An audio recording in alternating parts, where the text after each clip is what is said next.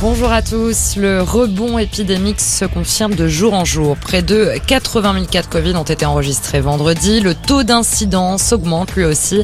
À l'échelle nationale, il frôle désormais les 650 cas pour 100 000 habitants.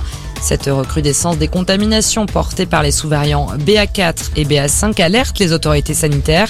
Certains professionnels de santé appellent à un retour du port du masque obligatoire dans les transports.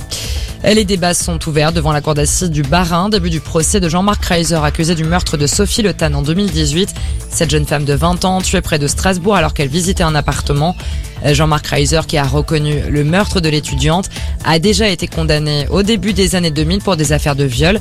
À l'ouverture de l'audience cet après-midi, la mère de la victime a fait un malaise. Elle a dû être évacuée. Un homme activement recherché par les forces de l'ordre du côté de Narbonne. Il est soupçonné d'avoir tué une jeune femme de 26 ans de plusieurs coups de couteau samedi soir. L'agresseur pourrait être un ex-conjoint de la victime.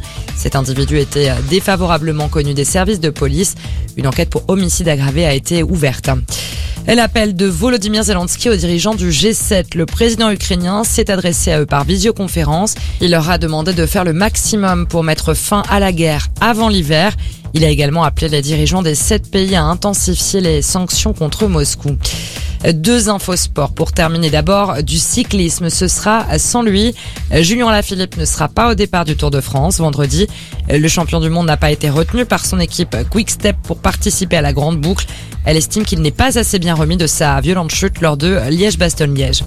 Et enfin en foot, ça bouge à Nice. Lucien Favre succède officiellement à Christophe Galtier. L'entraîneur suisse a été présenté cet après-midi après l'annonce de son retour sur la Côte d'Azur. Il avait entraîné Nice entre 2016 et 2018 avec une troisième place à la clé en 2017. C'est tout pour l'actualité. Excellent après-midi à tous.